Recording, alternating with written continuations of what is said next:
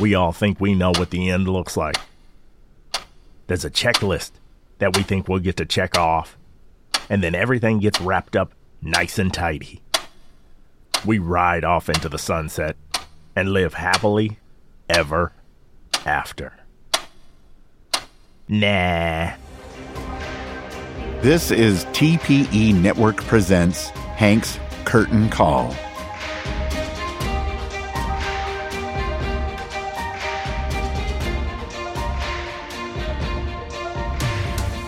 It's early 2020. Hank and his ex have officially split. He's about to move into a new place, buy a new car, get a promotion at his job, and win a year-long legal battle against two of his siblings. Things are about to start looking up. But let's rewind 1 month prior. My friend Dave would say, it's time to make Hank great again. No political crap at all. It's a silly meme he used to motivate me because I was distraught. I'm leaving the woman I still love. I'm in a legal battle with two of my siblings, and not just any two siblings, but the two I thought I was closest to. I had money, but I was afraid to spend it because I didn't know what was going to happen legally. My car at the time was leaking radiator fluid all over the place. It was falling apart. I was falling apart. At work, they were getting tired of my excuses. And then at that time, I was still living with my ex. We were split, but still living together because my new place wasn't ready. The entire situation was surreal.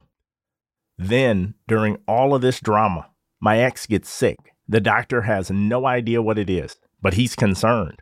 So I'm helping take care of her, plus trying to manage all my other problems. We didn't know what was going on yet. The pandemic wasn't widely discussed yet. So essentially one of the darkest times of my life. So that's when the seed of retirement started to seep in. This is around December of 2019. It just started to become an everyday thought that I need to take a back seat and I want to start other projects and I'm going to leave TPE Network behind. With Hank's ex returning to work and him finally moving out, Hank gets the idea of a retirement celebration party. Except he's only going to tell his closest confidant. For everyone else, it's going to be a surprise announcement he'll make at the end of the event he's planning for the summer of 2020.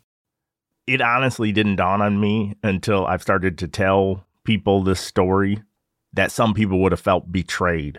I was just going into the moment feeling like I'm happy and I'll be happier once I leave and start other projects. And the people around me, they're going to be happy for me.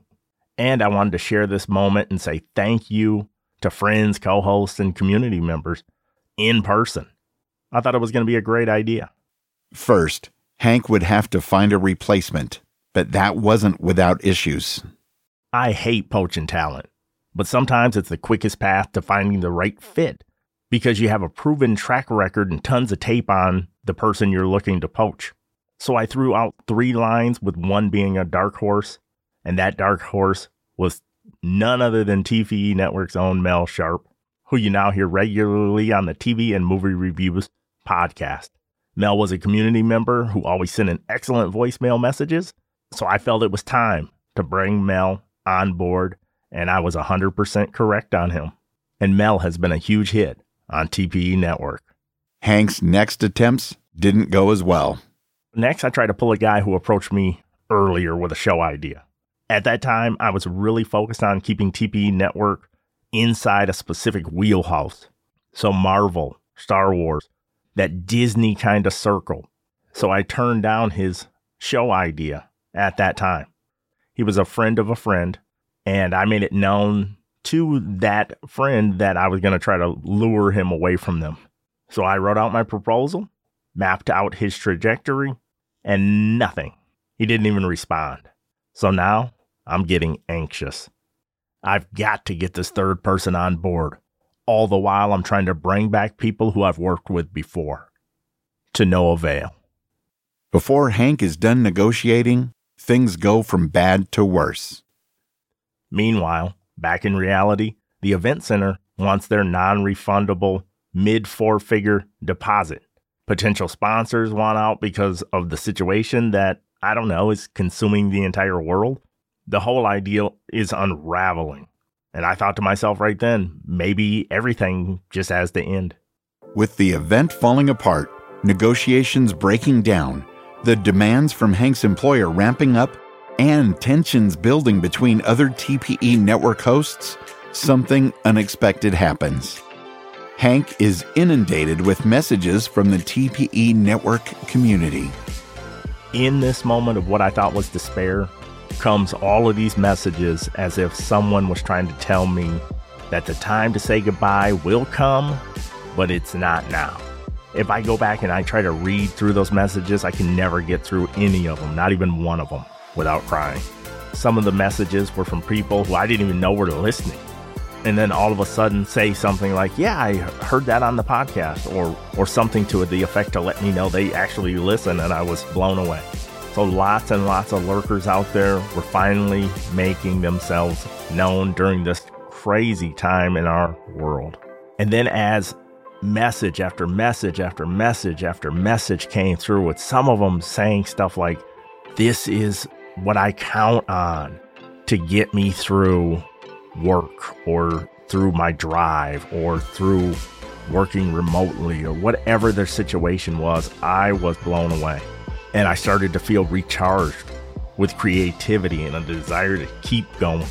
I was excited again, as if I just started podcasting. Like, we turned back the hands of time to 2006, and this is something I'm doing for the first time or something like that. That creativity, the development, the entire creative process was sparked again. While Hank was reinvigorated, his decision to keep going wasn't without changes. We're almost live to tape now.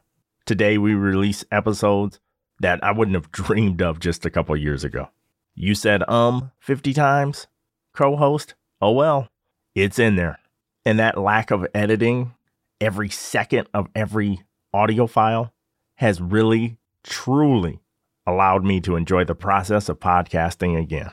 No longer am I editing 2 to 4 hours per show, and I'm enjoying life outside of the studio. So I get to have the best of both worlds, the fun of podcasting without that drain and stress of editing for hours on end. People have no idea that on a 30-minute show in the past, I had spent 2 to 4 hours editing.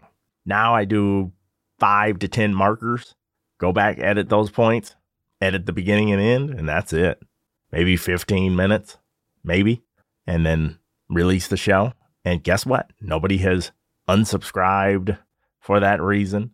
The numbers haven't dipped. Nobody's saying, oh my gosh, get rid of X, Y, and Z. It just goes to show you that what you think is important might not be as important as you thought it was. Even in the darkest times, it's important to remember that we all have a much bigger impact on the people around us than we could ever imagine. I'm Wayne Henderson from MediaVoiceOvers.com, and this has been TPE Network Presents Hank's Curtain Call.